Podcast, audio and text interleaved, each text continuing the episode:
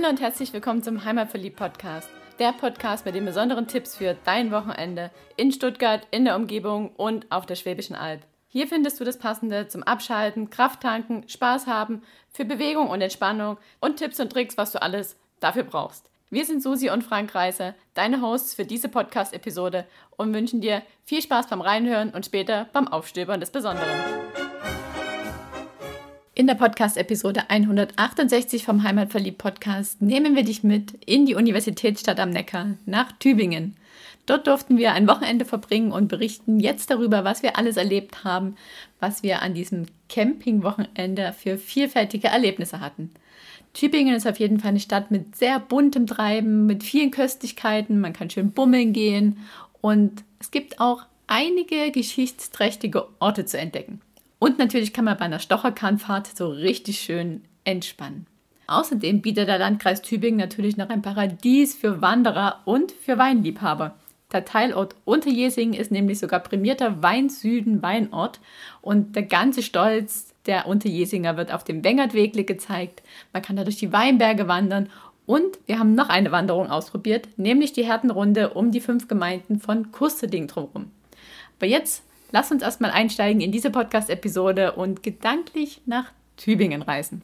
Wir haben also unser Busle gepackt, sind von Nürtingen nach Tübingen gefahren. Das ist ja quasi ums Eck, ein Katzensprung für uns und haben dort auf dem Neckar Camping Campingplatz eingecheckt. Direkt am Neckar gegenüber vom Freibad, falls du weißt, wo das ist. Aber davon sieht und hört man eigentlich gar nichts, weil da alles dicht zugewachsen ist. Kleines Manko war jetzt, dass durch diese ganzen Unwetter und durch den Hagel die Natur in Mitleidenschaft gezogen war und der Neckar so richtig schön braun war. Also das idyllische Neckarbild war leider nicht zu sehen, aber es hat der Sache keinen Abbruch getan. Es war trotzdem traumhaft schön, da am Neckar morgens aufzuwachen. Aber jetzt sind wir erst mal bei der Ankunft, nicht schon beim Aufwachen. Da haben wir geschwind unser Busle geparkt, uns umgezogen und sind gleich wieder los. Vom Campingplatz aus kann man mit der Buslinie 6 direkt in die Tübinger Innenstadt fahren bis zur Neckarbrücke. Das ist ungefähr sechs Minuten, also wirklich ziemlich fix. Oder man läuft halt. Und das haben wir natürlich gemacht. Wir sind schön durch das Wohngebiet gelaufen, haben uns die ganzen Villen angeguckt. Da sind auch einige Bruderschaftshäuser und ja, es ist auf jeden Fall sehenswert, da lang zu spazieren. Und dann haben wir uns gedacht, ach, warum durch den Fahrradtunnel laufen, wenn man auch direkt den Berg hoch zum Schloss Hohen-Tübingen aufsteigen kann? Und das haben wir auch gemacht. Sind die Treppen schweißtreibend nach oben gelaufen und dann am Schloss Hohen-Tübingen angekommen, durch die verwunschenen Tunnel in den Innenhof der Burganlage und dort haben wir uns dann erstmal umgeschaut. Im Schloss sind mehrere Museen untergebracht, unter anderem das Museum Alte Kultur und das Museum Weltkultur. Also, du hörst schon, da gibt es mehr zu sehen, wie nur alle, was in Tübingen so los ist, sondern da wird den Tellerrand rausgeschaut. Jetzt gehen wir erst zurück zu der Geschichte von der Burganlage, denn die wurde bereits im Jahr 1050 von den Grafen von Tübingen erbaut. Und zu Beginn des 16. Jahrhunderts wurde die Burg ausgebaut und bekam ihren heutigen Charme im Spätrenaissance-Stil. Der Herzog Ulrich von Württemberg, der hat diesen Ausbau veranlasst und der residierte dann häufig hier. Anfang des 17. Jahrhunderts ließ Herzog Friedrich I. die Anlage dann befestigen. Und nach der Schlacht von Nordlingen im Jahr 1634 ging Hohen-Tübingen dann kampflos an den Herzog von Lothringen über. 1647 dann zerstörte die französische Truppe ein Turm von der Hohen-Tübingen und die Festung fiel dann der Franzose zu. Und seit 1803 wird die Anlage jetzt von der Universität Tübingen genutzt und heute befindet sich eben diese Fieder Museo da drin. Besondere Ausstellungsstücke sind natürlich auch lokale Funde und das ist zum Beispiel das 40.000 Jahre alte Fragment von der Vogelknochenflöte sowie das Wildpferdchen aus der Höhle im Lohnetal. Und wenn man dann über den großen Innenhof vom Schloss spaziert ist, kommt man wieder durch ein Portal, kommt an der Ulrichslinde vorbei und hat erstmal einen wunderbaren Ausblick auf die Stadt Tübingen und aufs Umland. Und dann geht es weiter bergab Richtung Marktplatz und schon steht man vor dem imposanten Roten Rathaus. Ja, und hier, da kann man sich richtig Zeit nehmen, um mal den imposanten Bau mal ein bisschen wahrzunehmen und festzustellen, wie viele verschiedene Symbole und Zeichnungen da drauf sind. Also das lohnt sich echt, sich da richtig Zeit zu nehmen oder dann auch nebenher noch das Treiber auf dem Marktplatz zu bewundern. Der imposante Bau wurde bereits im Jahr 1435 geschaffen. Und das besondere Merkmal, die astronomische Uhr, die wurde vom Johannes Stöffler 1511 reingebaut. Und die zeigt auf zwei Ziffernblätter die Mondphase und Hinweise auf den Stand von der Sonne im Tierkreis. Und außerdem kann man auch Sonne- und Mondfinsternisse sowie weitere Himmelsdaten ablesen. Und der drittes Zifferblatt, das zeigt dann ganz einfach die Uhrzeit an. Und wer sich jetzt mit der Fassade ein bisschen genauer beschäftigen will, der kann sich die Pressemitteilung von der Stadt Tübingen runterladen und die verlinken wir in den Show Notes und da ist es alles sehr gut beschrieben, was da dargestellt ist. Und wenn man sich dann ausführlich mit der Rathausfassade beschäftigt hat und ein bisschen über den Marktplatz geschlendert ist, dann kann man auch noch weiter in die Gassen von Tübingen eintauchen und wirklich schön bummeln und hier mal was essen und da mal was trinken. Also Tübingen bietet da wirklich einiges und hat auch schöne kleine Gassen, wo man sich dann auch hinsetzen kann und einfach ja, dieses studentische Treiben ein bisschen genießen kann. Und bei schönem Wetter ist es einfach ein Traum, da draußen unterwegs zu sein. Und ein Muss, wenn man in Tübingen ist, ist natürlich der Neckar mit der Neckarbrücke. Und wenn man über diese Neckarbrücke läuft, dann sieht man dieses typische Fotomotiv von Tübingen, diese bunte Häuserfassade, an deren Ende, wenn man genau hinguckt, man den doch recht unscheinbaren, aber sehr wichtigen Hörderlin-Turm entdeckt. Und der Hörderlin-Turm, der hat jetzt im Jahre 2020 wieder mehr Ansehen erhalten, wie er die letzten Jahre davor hatte. Denn hier lebte der Dichter Friedrich Hölderlin von Ausbruch seiner Krankheit im Jahr 1807 bis zu seinem Tod 1843 bei der Familie des Schreinermeisters Zimmer. Und geboren wurde Hölderlin im Jahr 1770 in Laufe am Neckar. Und das war letztes Jahr genau 250 Jahre her. Und deswegen hat man auch den Turm jetzt wieder mehr hergerichtet. Und hier hat er dann also manche Werke geschrieben. Und die kann man heute in einer Art literarischer Gedenkstätte lesen. Und da letztes Jahr das Hölderlin-Jahr nahezu komplett ins Wasser gefallen ist, holt man das dann dieses Jahr jetzt nach. Und die multimediale Dauerausstellung ist jetzt endlich wieder geöffnet. Und wer ganz genau hinschaut, der kann auch den Hölderlin-Turm im Logo von der Stadt erkennen. Gedanklich sind wir jetzt schon am Neckar, aber wenn man noch ein bisschen mehr Zeit mitbringt und lieber ins Grüne gehen möchte, der kann auch in das kleine Wäldchen Elysium spazieren. Und dort befindet sich was ganz Besonderes. Ja, denn dort befindet sich der geografische Mittelpunkt vom Land Baden-Württemberg. Und mehr zum Mittelpunkt von Baden-Württemberg haben wir bereits in der Heimatverliebt Podcast-Episode 81 erzählt. Und jetzt kommen wir gedanklich wieder zurück an den Neckar und auf den Neckar. Denn was ganz typisch ist für das Tübinger Stadtbild sind die Stocherkähne. Davon gibt es 130 Stück und die prägen das Stadtbild einfach. Diese Holzkähne sind flach und unterschiedlich groß. Auf manchen haben 12, manchmal sogar 16 Personen Platz. Und die werden nur von Mannes- oder Weibeskraft mit Hilfe einer Stocherstange vorwärts bewegt und gesteuert. Wenn man bei so einer Fahrt mitmacht, wird man auch merken, wie kräftezehrend es ist, wenn man gegen den Strom gestochert wird quasi oder selber mal gegen den Strom stochern darf. Weil auf der Rückfahrt ist es dann nämlich einfach ganz entspannt. Dann setzt sich der Kapitän auch mal mit hin und spielt auf seiner Gitarre ein Ständchen, so wie es zum Beispiel bei uns war, oder schnackt einfach mit einem. Also, oder trägt Gedichte vor. Oder trägt Gedichte vor. Wir hatten das Glück, wir waren mit dem Jonas Fichtmüller alias Johnny der singende Seemann unterwegs und der hat uns gleich zu Beginn das komplette Programm angeboten und wir konnten auswählen, ob wir dann jetzt Gedichte hören wollen, ob er uns eine historische Stadtführung vom Kahn ausgeben soll oder ob er Gitarre spielen soll. Er hat gesagt, er kann alles, nur eines kann er nicht und das ist Schweigen. Und das stimmt tatsächlich. Manche Gedichte haben ihm sogar so gut gefallen, hat er zweimal vortragen. Aber er hat es dann noch gemerkt. Ja, und so eine Stocherkahnfahrt kann man mit verschiedenen Dingen noch kombinieren. Man kann sich zum Beispiel ein Fesch bekommen lassen auf den Stocherkahn. Das hatten wir. Das kam von La Cantinella, aber sehr lecker. Man kann sich aber auch begrillen lassen oder eine Weinprobe machen auf dem Stocherkahn. Also da gibt es heutzutage keine Grenzen mehr. Man kann sogar ein Candlelight-Dinner machen. Dann kommt sich nur der Kapitän ein bisschen fehl am Platz vor und weiß gar nicht, wohin gucken soll. Das Stocherkahnfahren in Tübingen hat ja den Ursprung bei den Neckarfischer.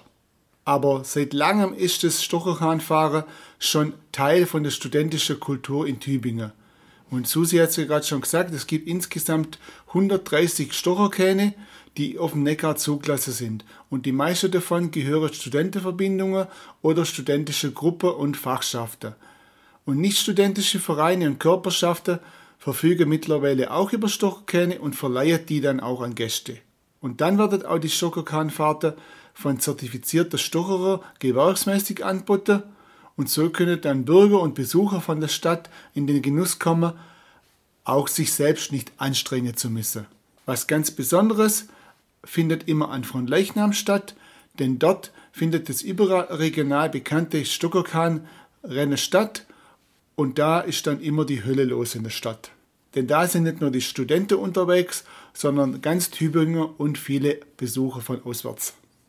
Und bei diesem Stocherkahnrennen wird dann um die Neckarinsel drumherum gestochert.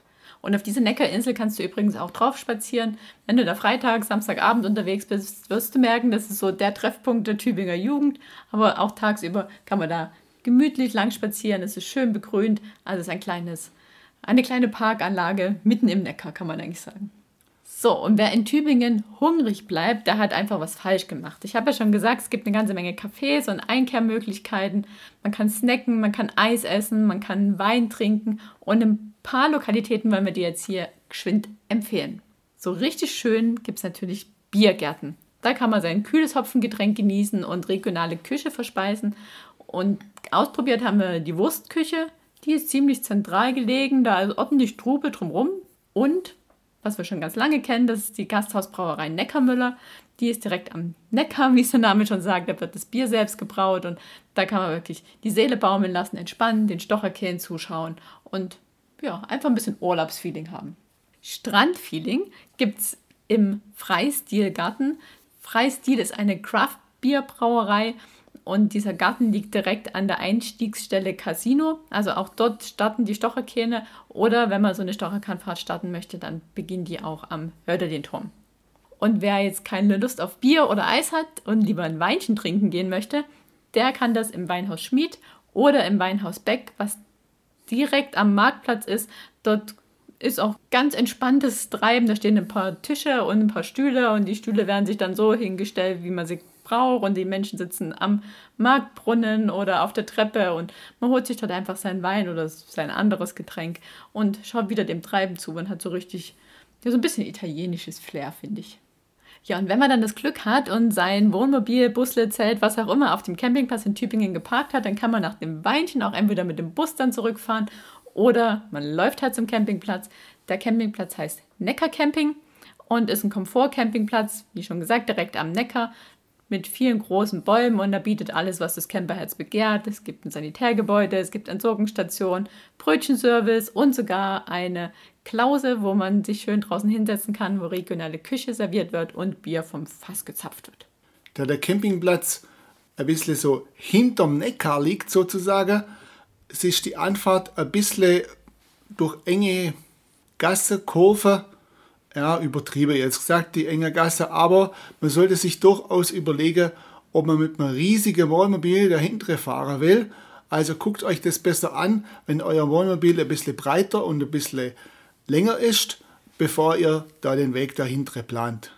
Auf dem Campingplatz ist es dann kein Problem, aber unterwegs sind halt in dem Wohngebiet viele parkende Autos am Straßenrand. Tübingen hat Radfahrer ohne Ende, die dann auch noch sich mit den mit auf der Straße tummeln, Fußgänger, Busse, also ist halt am Ende eines Wohngebietes und da muss man sich überlegen, ob man sein großes Wohnmobil da durchmanövrieren kann und möchte. Ja, und jetzt haben wir ja schon verraten, wir waren nicht nur in der Stadt Tübingen an sich unterwegs, sondern im Landkreis, unter anderem in dem Teilort Unterjesingen.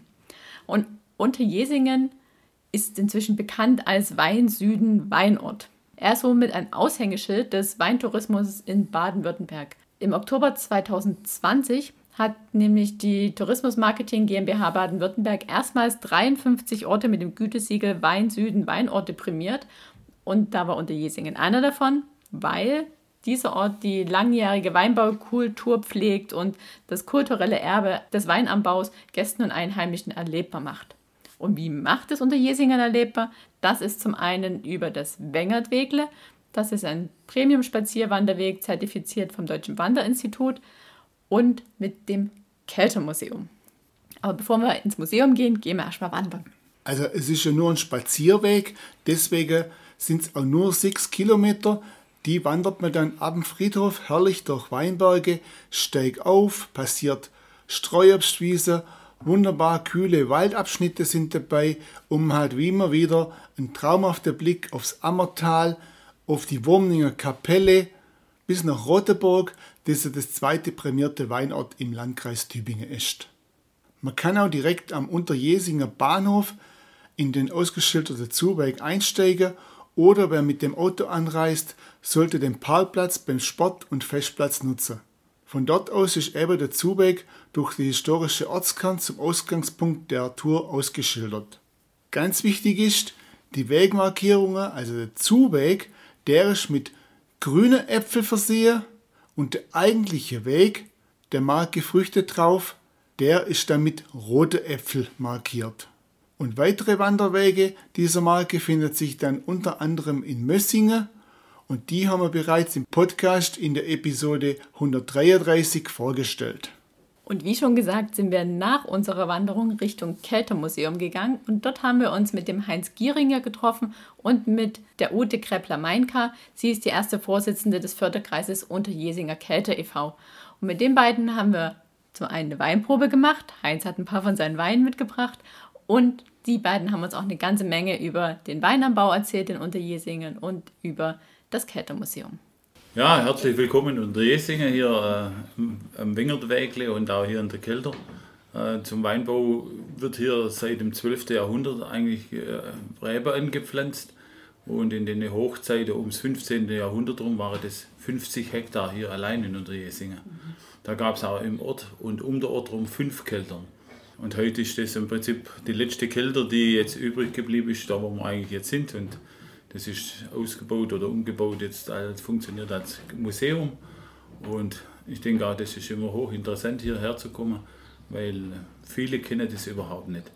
Und das ist auch einzigartig hier, was man da noch äh, an alte Raritäten, dann äh, noch Verarbeitungsgeräte sehen kann. Heinz ist übrigens der Vorstand vom Obst- und Weinbauverein Unterjesingen. Und wir haben ihn noch gefragt, wie groß das Weinanbaugebiet von Unterjesingen ist. Heute haben wir 14 Hektar sind hier im Kreis Tübingen das größte Anbaugebiet. Insgesamt hat der Kreis Tübingen ca. 32, 33 Hektar. Wir sind auch weit weg vom Simsekrebsler, sondern wir machen in der Zwischenzeit richtig, richtig gute Weine, mhm. die eigentlich überall sammeln in ganz Deutschland eigentlich mit auf dem Niveau mithalten können. Simsekrebsler, es, es war früher eigentlich auf jeden Fall ein Getränk, das eigentlich, kann man auch sagen, das einem Schuh ausgezogen hat. Und wie funktioniert eigentlich die Arbeit im Weinberg? Wir sind hier eine Region, wo jeder sein eigener Wingerter ist. Also der arbeitet im Weinberg selber und macht aber jeder seinen eigenen Wein. Also es ist nicht so, dass wir irgendwo die Traube ernten und die Traube wird dann irgendwo abgeben und dann kommen die irgendwo in eine Genossenschaft oder in eine große Kälterei, in eine große Kellerei, sondern da macht jeder hier seinen eigenen Wein. Der wird komplett der Weinberg gearbeitet, dann wird gelesen, gekeltert und im, dann über das Jahr, über den Winter im Prinzip Kellerarbeit gemacht und dann natürlich auch, sage ich mal, nachher später abgefüllt. Also so ist das bei uns schon, 98 Prozent mhm. machen das hier und das ist einzigartig. Das gibt es eigentlich fast nirgends. Und wie werden bei euch die Weine vermarktet?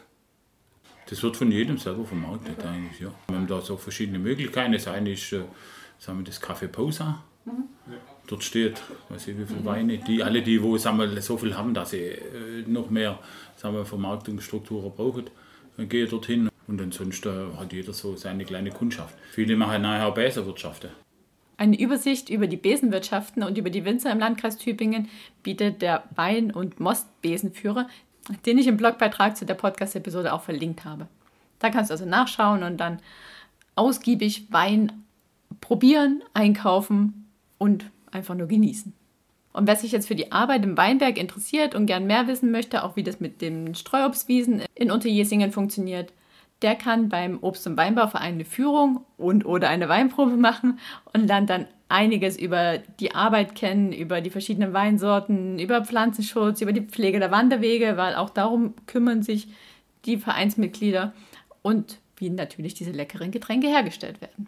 Und das waren jetzt alles Dinge der Gegenwart. Und wenn man sich ein bisschen mehr für die Vergangenheit interessiert, dann ist man im Kältemuseum genau richtig. Und wir haben schon gesagt, es ist eigentlich nicht nur ein Kältemuseum, was in der alten Kälte ist, sondern es ist wie so ein kleines Freilichtmuseum.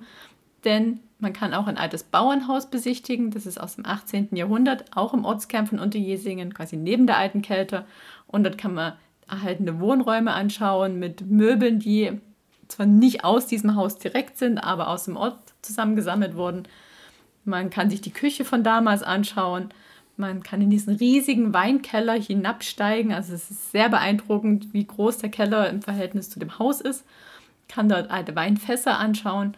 Und im Kältemuseum selber, da sind unzählige Gegenstände und Gerätschaften für den Weinbau untergebracht und auch von anderen historischen Handwerksberufen. Also es ist wirklich eine Vielzahl an Dingen, die man dort entdecken kann. Und am besten, man macht da auch eine Führung, weil sonst ist man da, glaube ich, ziemlich verloren. Das ist einfach wie so ein großer Flohmarkt, wo es viele alte Sachen gibt und Gegenstände, die man sich auch erklären lassen muss, was man denn da damit alles so gemacht hat. Und apropos Gegenstände, die man sich erklären lassen muss, also wenn du da ein bisschen Ahnung hast oder auch schon ein bisschen älteres Semester bist, geh da auf jeden Fall mal hin, weil es gibt auch einige Gerätschaften, die dort abgegeben wurden in dem Museum, wo heute leider keiner weiß, was es ist, wofür es gedacht ist und was man damit mal gemacht hat. Also vielleicht kannst du da ja auch einen Beitrag leisten. Ja, und wann kann man das am besten besichtigen, wenn man jetzt keine Führung bucht?